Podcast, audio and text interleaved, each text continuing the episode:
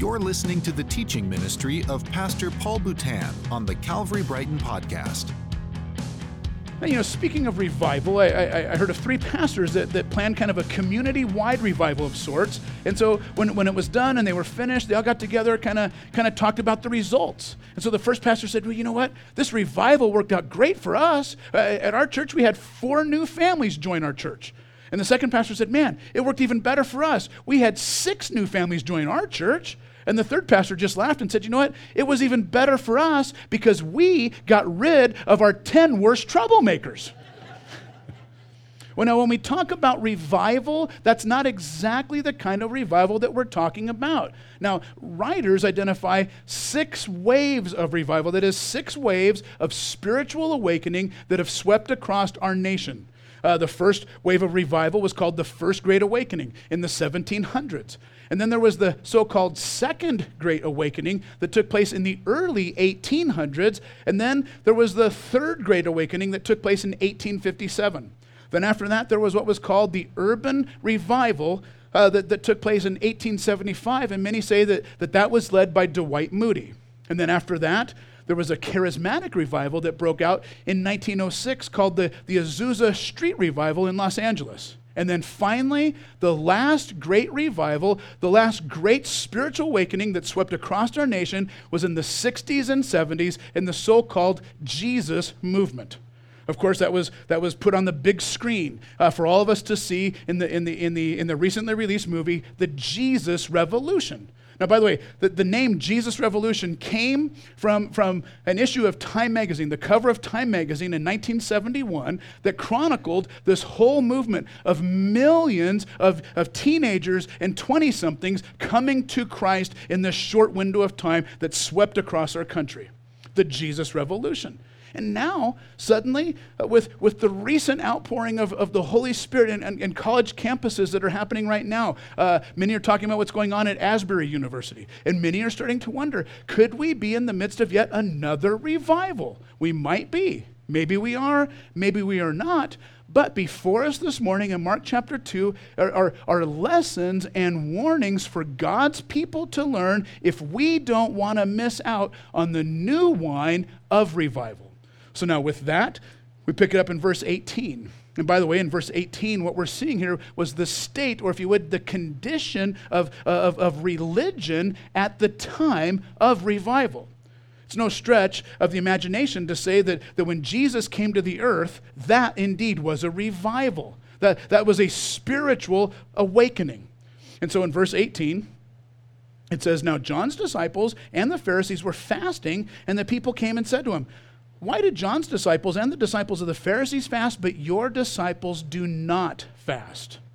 Now let's get some context. Now, uh, in, in the context of this chapter, there were some amazing things that have already happened in this chapter. In the first part of the chapter, we, we read about four guys who, who take their paralyzed friend and they bring him to Jesus, and then Jesus heals him right on the spot. I mean, it was absolutely uh, uh amazing. And then after that, then Jesus goes out of his way to find the town outcast, uh, a, a, a, tax collector by the name of Levi, and he says, Come, follow me. And he does. And his life is, is transformed. His life is changed. In fact, not only is his life changed at that moment, even his name changes. And he's no longer known as Levi, the tax collector. He's now known as Matthew, the follower of Christ. His, his life was transformed. And, and so these amazing things were happening. And, and yet, here's, here, here's this man who, who was, was the town outcast. Now, by the way, I call him the town outcast because Rome, typically what Rome would do was they would find a person within every village who knew everything about everyone, including how much money they actually made. And they would hire them uh, to basically be the town trader to, to collect taxes from everyone in their village. And then they were empowered by Rome to basically charge whatever fee they wanted to, to charge these excessive, huge fees and, and line their own pockets with them. And so they were getting rich off of the backs of their own people which is why uh, Levi, now called Matthew, would have been literally the most hated man in all of Galilee. And now he has become a follower of Christ. One writer, a Greek writer by the name of Lucian, said that, that, that, that tax collectors were ranked right up there with adulterers and murderers. They were the most hated, the most despised of the day. And so, in this context, we see in the midst of, of, of the paralyzed being healed, in the midst of, of, of an outcast becoming a follower, his life has been changed by Jesus. Now, all of a sudden, Jesus is getting hit with a question about fasting. He's getting hit with a question about a religious ritual called fasting. As, as these guys come on, they throw some shade and they're like, you know what? How come your disciples don't fast like our disciples fast? Now, by the way, when it comes to fasting, it would help you to know that, that the Jewish people were only required to fast one time a year, just one time a year. It was, it was called the Day of Atonement, or as it's pronounced in Hebrew, Yom Kippur. Just one time a year. You can read about it in Leviticus chapter 16. There's only one time out of the whole year that Jewish people are required to fast. But, but strict Jews, like, like the Pharisees, well, they also would have fasted every Monday and Thursday. So not only did they fast once a year on, on, on, the Day of Atonement, but then every Monday and every Thursday of every week, they would also fast. And, and, and now you have to understand, when, when, when it comes to fasting, it wasn't as bad as it sounded. Uh, you know, we, we think fasting, they must have been starving themselves for 24 hours. It must have been miserable. Actually, they were only required to fast during daylight hours. And so during the daylight hours, they would fast, but then as soon as the sun went down, they gorged themselves. They would pig out. They would feast like there was no tomorrow. And when the Pharisees fasted, by the way, it's widely known that the Pharisees would, would, would put white makeup on their face to make them look pale, and then put dark makeup under their eyes to make them look sick. And so people would look at them and they'd say, Oh, look how they're suffering for God. Look how they're fasting and they're suffering. Look how spiritual they are but it was all for show. It was all an act. That's why, on, on another occasion, Jesus pointed at the Pharisees and he called them hypocrites. The Greek word hypokrites. It means one who puts on an act, one who puts on a face. So they're just putting on this face, the makeup and the whole thing, acting more spiritual than they really were. Now, what's interesting is that in the context of this passage this morning, it seems that not only did the Pharisees fast this way, but evidently so did the disciples of John the Baptist.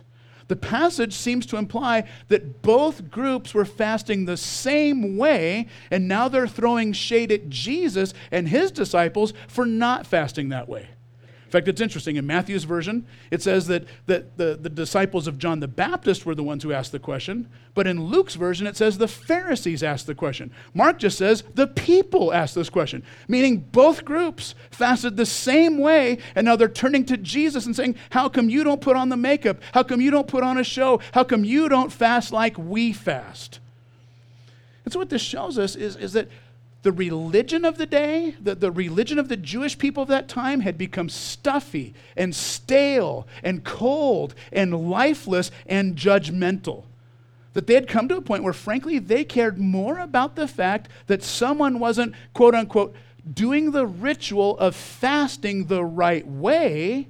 They cared more about that than they did about the fact that the paralyzed and, and the marginalized are, are being transformed. Their lives are being changed as they come to Jesus.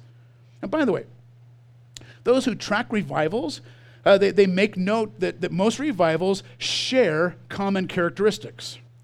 Uh, and, and, one of the things that almost every revival that's happened in America, almost every revival, one of the things that they have in common was the state of the church, the condition of the church at the time of the revival. Every, uh, everybody commenting on this notes that, that the state of the church at the time of revival is that the church had become stale and cold and lifeless and judgmental, much like the Pharisees of Mark chapter 2.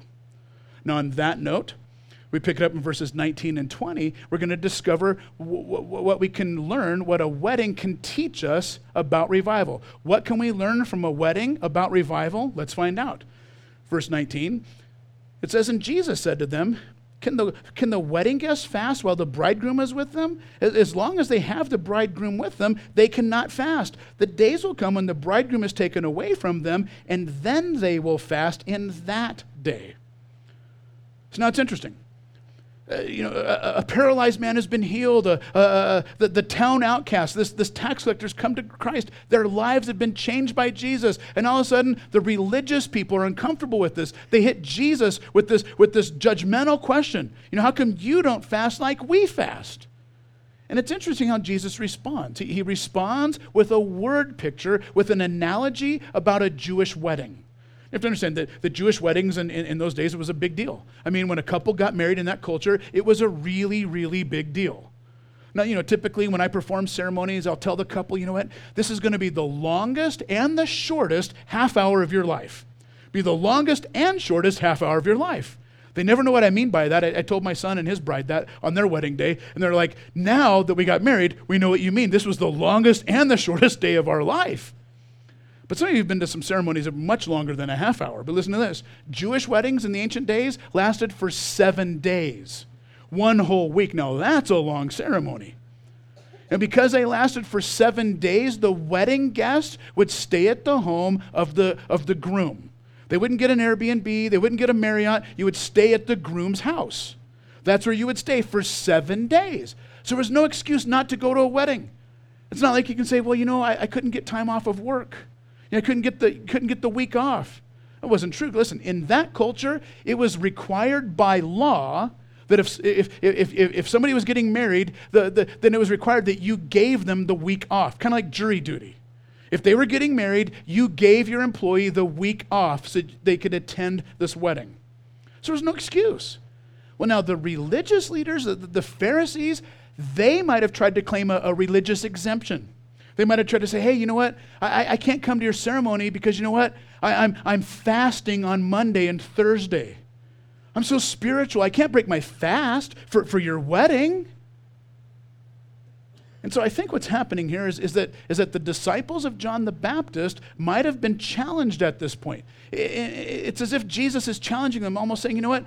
Which group do you want to put yourself in? Do you want to be in the group with, with, with, with, with these stale, stuffy, lifeless, judgmental religious leaders? Or do you want to join the celebration? Do you want to be in the wedding party? Which group do you want to put yourself into? It's interesting. On another occasion, we read that, that the disciples of John the Baptist hear that, that Jesus was baptizing people. And they get offended by that. They get bothered by that. They start wondering, well, what if people leave John's ministry and they start following Jesus' ministry? So they bring it to John the Baptist and they're like, hey, John, yeah, have you heard about this Jesus guy? He's, he's baptizing people. But listen, baptism, that's like your thing, John. I mean, after all, you're called John the Baptist. He's, he's stepping into your territory. He's going to take your people. And I love John's answer. John the Baptist responds in John chapter 3, verses 29 and 30, and he says, He who has the bride is the bridegroom. The friend of the bridegroom who, who stands and hears him rejoices greatly because of the bridegroom's voice. Therefore, this joy of mine has been fulfilled. He must increase, but I must decrease. So John realized he wasn't the bridegroom, he was just the best man. But now it's interesting now, later, the, the disciples of, of John the Baptist are now hearing Jesus give almost the, the, the, same kind of illustration, talking about the friends of the bridegroom, talking about the bridegroom himself. And they're, and they're probably scratching their head like, you know what? Friends of the bridegroom and, and bridegroom, have we heard this someplace before? I mean, isn't this the same thing that, that John the Baptist told us? You know, eh, eh, you know, maybe they're thinking, you know what? Maybe John the Baptist was telling us that we need to follow Jesus. And that's what they did. They, many of them leave John's ministry and they become followers of Jesus. You see, this just shows us that John the Baptist understood his role. He understood that, that he wasn't the bridegroom, he was just the best man. He was just the friend of the bridegroom. In other words, he understood that, that this movement wasn't about John the Baptist. It wasn't the John the Baptist movement, it was the Jesus movement. You know, we talk about the Jesus movement. Listen, the Jesus movement started 2,000 years ago when Jesus Christ came here and went to the cross and died for our sins. That's the beginning of the Jesus movement. And so John says, He must increase, but I must decrease.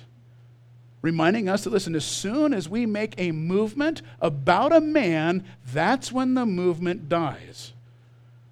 In fact, Pastor Chuck, uh, was, was worried about this. In his twilight years, he was warning many of us in Calvary Chapel this very thing. In fact, I, I went to a pastor's conference, a senior pastor's conference for Calvary Chapel pastors back in, in, in 2004.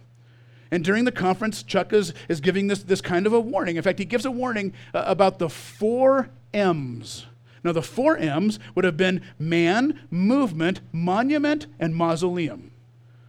And he, and he points out how, how ch- church history shows that, that oftentimes when, when God does a new move, he, he raises up a man, and, and the Holy Spirit comes upon that man, and he uses that man, and then it becomes a movement. But then, when that man, when that leader of the movement dies, then, then the people who are in that movement, they try to keep the movement going by building a monument to the man. And Pastor Chuck warned that, that once that happens, once the man is raised up, and he becomes the focus of the movement, that's when the movement becomes a mausoleum. That's when the movement dies. And so Pastor Chuck understood that it wasn't the Chuck Smith movement, it was the Jesus movement. And in the same way, John the Baptist understood it wasn't the John the Baptist movement, it was the Jesus movement. And listen to this Jesus is still moving. The movement started 2,000 years ago and it hasn't stopped. He's still changing lives. The same Jesus that healed that paralyzed man, the same Jesus that changed Levi, the tax collector, has changed your life and he's still changing lives today. He's still moving. Now, on that note, verse 21 deals with a bad patch up job. Verse 21. Jesus says, No one sews a, a, new piece of unshrunk cloth onto an old garment. If he does, the patch tears away from it, the new from the old, and a worse tear is made. And of course, we get the picture. I mean, nobody takes a, a brand new patch that, that's never been washed, never been shrunk, and then sews that to an old piece of clothing. I mean, if you do, I mean, yeah, at first it's going to look great. That is until you wash it and dry it. And once it's been washed and it's been dried, it shrinks and it keeps shrinking, it keeps shrinking, and, and, it, and it pulls, and, and eventually it makes the tear even worse than it was before. But in the same way, listen, that is how a lot of people are living their lives. A lot of people go through life and, and they sense it like there's this hole in their heart. There's something missing in their life. And so they're trying to patch it up, but they're patching it up with all the wrong stuff. So maybe they try drugs only to find that, that it takes more and more just to get the same feeling, just to get the same high that they once had. And they're finding that the hole is getting bigger. Or maybe they try relationships only to discover that they, they go from one failed relationship to another failed relationship. And, they, and they're still just as empty, maybe even emptier than they were before. Listen, what you're looking for is God. Ecclesiastes 3:11 reminds us that God has set eternity in the hearts of men. Or as Greg Laurie paraphrases that, God has put a God-shaped hole in the heart of every person. That what you're missing, what you're looking for is God himself. Listen, as I look around this room, many of you, you've had that hole filled by asking Jesus to come into your life. The day that Jesus came into your life, the day that, that He filled your life, He filled that void. He filled that hole. The, the day you got saved, the day you became changed, the day you became a Christian, that void was filled. But listen, some of us, we, we've been saved for so long, we've been Christians for so long, we have forgotten how empty we once were. We have forgotten how, how lost we once were. And so now, all these years later, after walking with Christ for all these years, now when we see someone who's strung out, we see someone battling alcoholism, or we see somebody uh, struggling with, with gender dysphoria, or, or, or battling with this, or battling with that, it's easy all these years later for us to judge them, much like the Pharisees were back in Mark chapter 2. It's easy for us to, to, to, to get critical and to judge. And it's not so easy for us to see them as someone who's hurting, to see them as someone who's empty, to see them as someone who's, who's actually looking for God and they don't even know that they're looking for God. They're just looking for God in all the wrong places. It's not so easy for us to, to look at them and see that they are just like we once were. We had just forgotten where we once were. And on that note, that's why we need new wine, verse 22. The new wine of revival, verse 22. Jesus says, and no one puts new wine into old wine skins. If he does, the wine will burst and the skins. And the wine will be destroyed, and so are the skins. But new wine is for fresh wine skins. Of course, we get the picture. The picture is you get new wineskins, and because they're new, they're, they're fresh, they, they still have some elasticity. They, can, they still have some, some flexibility, some stretch, which is important because when you put new wine into them, which is basically grape juice, and then it starts to ferment, it gives off gases and it starts to expand. And so you need room for expansion. So, because those skins still have a flexibility, they can expand with it. But the problem is that when you take old wineskins that have been fully stretched, they have no, no, no more room for expansion. And not only that, but, but they're dry and they're old and they're brittle. And now you put new wine into them, and now they give off gases, and, and, and, and there's no room for expansion. So what happens? They burst. Now, what's interesting, however, is that this phrase, new wineskins, was actually a nickname that the Pharisees gave themselves. Listen, you have to be a special kind of stupid to give yourself a nickname. You know, nicknames are always better when you've earned them, when someone else gives it to you. But you know, you're a special kind of person when you nickname yourself. And so the, the, the, Pharisees nicknamed themselves. They called themselves at one time in history the new wineskins. Here's how it worked. Way back when the Jewish people were in captivity to, to the empire of Babylon, this took place back in 586 BC during that time, uh, the, the, Jewish people, by and large, had, had rejected God. They, they turned their backs on God. They turned away from God. And, and as a result, they had forgotten God's ways and they had forgotten God's word. But in that time, in the midst of that, a, a new group emerged on the scene known as the Pharisees. And the Pharisees, they, they viewed the people who had rejected God, the people who had forgotten God and, and, and His word, they viewed them as the old wineskins, but they viewed themselves because, because they had a passion for God, had a passion for God's word. They had a passion to see revival break out in the hearts of the people. And so they viewed themselves as the new wineskins because they believed that a new work was about to come. Something new was about to happen. But now years and years later, decades, in fact, even centuries later, now the Pharisees, who once were the new wineskins, had now become stale and hard and inflexible. They now had become the old wineskins. And so, in this passage this morning, when it comes to revival, we learn three principles. Principle number one that we learn is that revivals are messy. Revivals are messy even as those who, who, who, who were coming to Christ in that day, they, they, they, they were the crippled, they were the, they were the sick, they were the sinful, they were the outcast. Those were the ones who were coming to Christ, and those are the ones that the religion of the day were being offended by. The very ones who were coming to Christ, the weak, the sick, the crippled, the, the, the, the sinful, the outcast, the ones who were coming to Christ were the very ones re, who were offending the religion of the day. Reminds me of, of Moody. Now, we, we said that Moody uh, was believed to be the one who, who led uh, the revival in 1875 called the Urban Revival. In fact, Moody in his lifetime led more than a million people to faith in Christ. Now, early on, in, in his early days as a Christian, how he started was he just started bringing homeless teenage boys to church. He, in fact, he brought so many homeless teenage boys to church that he filled up the first two to three rows with, with homeless teenagers. Now, some of us, we hear that and we go, man, that is amazing. That is awesome. But that's not what his church thought. In fact, many of the people in the church, they, they were offended by this. When they saw these homeless kids come in who, who were dirty and, and, and had drug addictions and alcohol addictions and filled with anger, and, and many of them involved in theft and, and, and violent crimes, I mean, people were bothered. People were offended.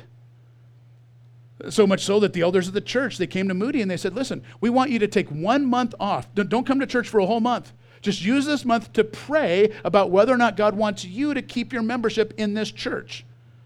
So Moody took the month off. A month later, he met with them and, and they asked him, they said, Well, did you pray?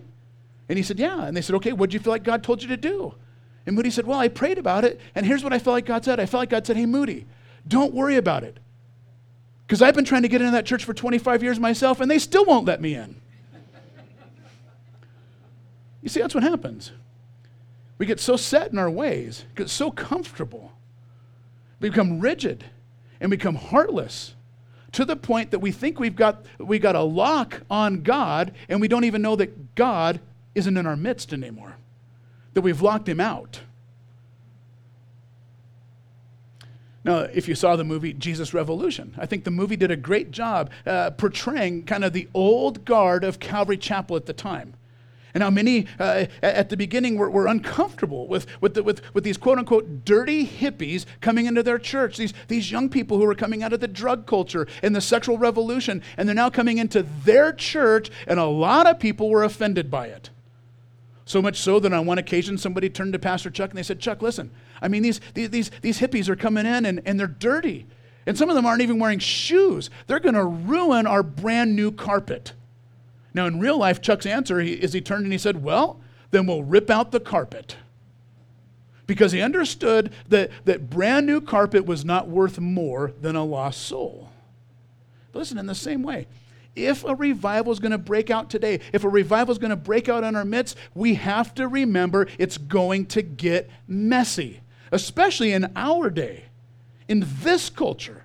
I mean, in our day where, where, where we have gender uh, confusion and dysphoria, in our day where love is love, and in our day of, of fentanyl overdose and methamphetamine overdose, in our day of this and our day of that, you better believe that, that, if, that if a revival happens, the church is going to get messy.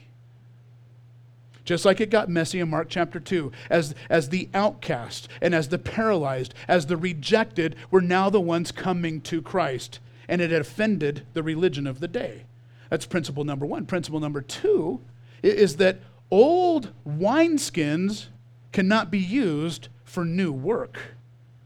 I mean, it says at the end of verse 22 new wine is for fresh wineskins. So when we get calloused, when we get uh, unsensitive to, to the lost, when we get to the point where we're like basically the, the get off my lawn guy yelling at the culture, we see how the culture's gone this left and, and gone this liberal and gone this way, and all we do is yell at it. We might be an old wineskin that can't be used.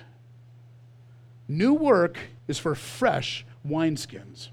And then principle number three is that when, when you search the scriptures, biblical revival, revivals that have happened in the Bible, always were sparked by the Word of God. Listen to this. The Spirit of God uses the Word of God to revive hearts of the people back to God.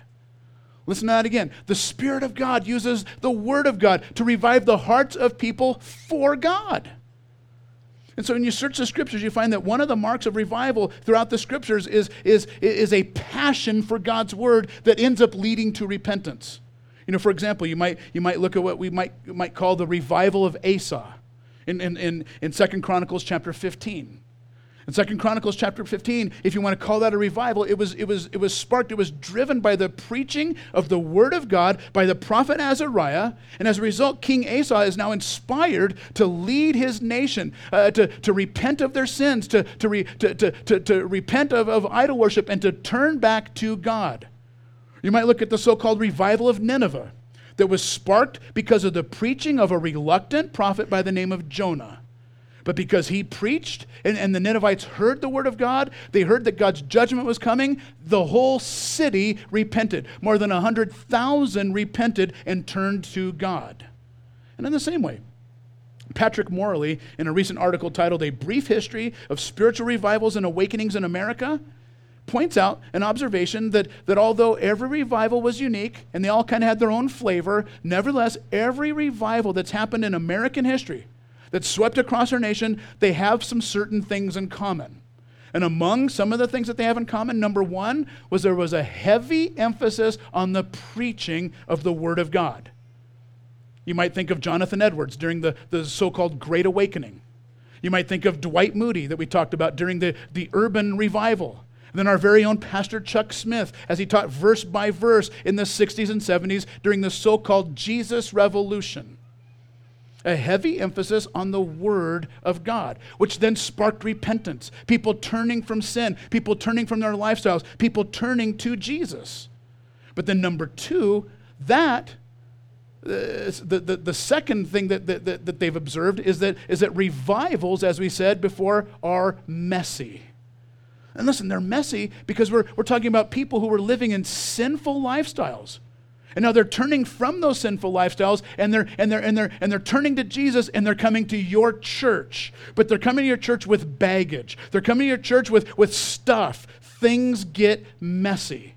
And then the third observation that they've made about revivals throughout American history is that almost every revival noticed the same thing when it came to the church. The condition of the church, the state of the church was lifeless, stale, rigid, judgmental, just like the Pharisees of Mark chapter 2.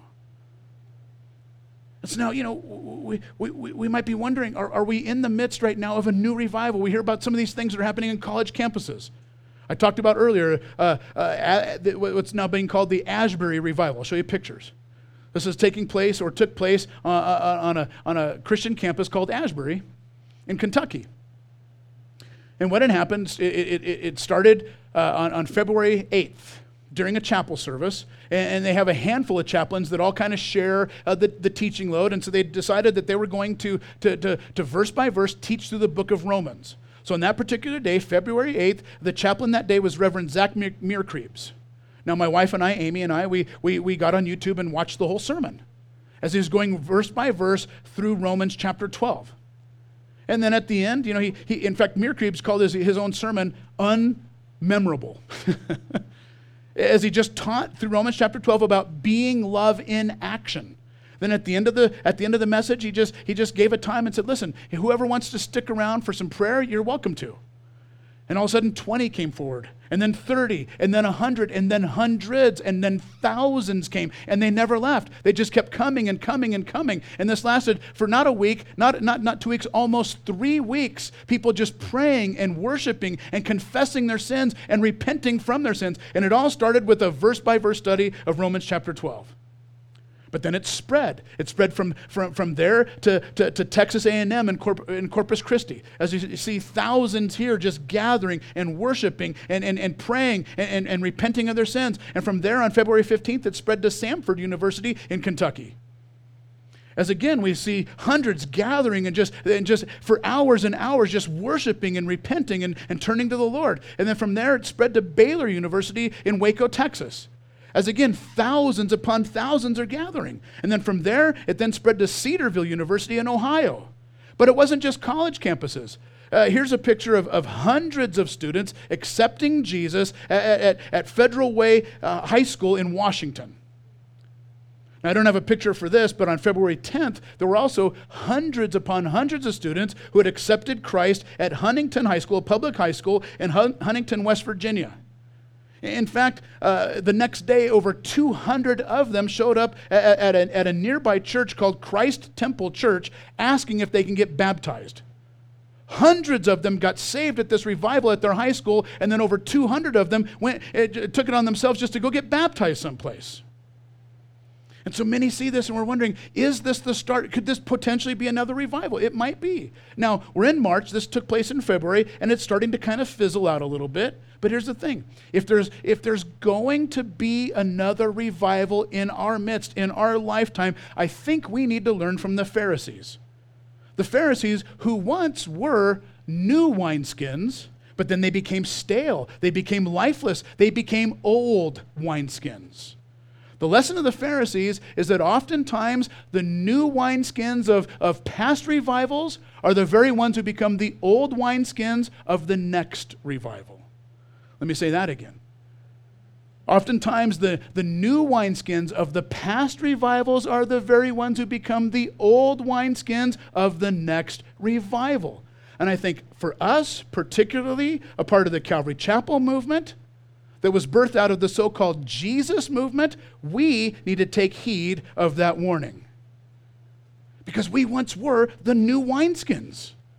We were the ones that were birthed out of this whole thing in the 60s and 70s we might need to take heed of this warning that if it happened to the Pharisees, it could happen to us. And so, listen, if we're going to see another revival in, in, in our midst, in, in, in our day, in our lifetime, it might mean that we might need a, a, a revival in our own hearts first. You know, there's some of us in this room that might need to have our, our heart for the lost revived. There's some of us in this room that might need to have our, our, our, passion for, for, for, for the hurt revived. We might need our compassion for the marginalized revived. Gypsy Smith, who, who was an evangelist during the so called Third Great Awakening, he said this. He said, If you want revival, then go into your room, draw a circle on the floor, sit in the middle of the circle, and then pray and ask God to revive everything inside that circle. It starts with you, it starts with me. It starts with us because Jesus said at the end of verse 22 new wine is for fresh wineskins. If he's going to use us, we might need to be refreshed. Before he revives them, he might need to revive us. Amen. So, Father, Father, we pray for, for your revival. Lord, that your spirit would speak through your word and revive the hearts of your people. Lord, yes, this culture needs to be revived. Our politicians need to be revived. The, the students in our schools need to be revived. The, the homeless need to be revived. Every aspect of our society needs to be revived. But Lord, more importantly, your people need to be revived because we might be getting stale. We might be getting lifeless. We might have become cold and judgmental. And if we're judging the lost, then we can't be used to reach the lost. So, Lord, we pray that you would revive us, give us your heart for these people so we might see you move once again. We pray this in Jesus' name. Why don't we stand and sing one more time to the Lord? Thanks for listening to the Calvary Brighton podcast. To find out more about our ministry in Brighton, Colorado, go to calvarychapelbrighton.com.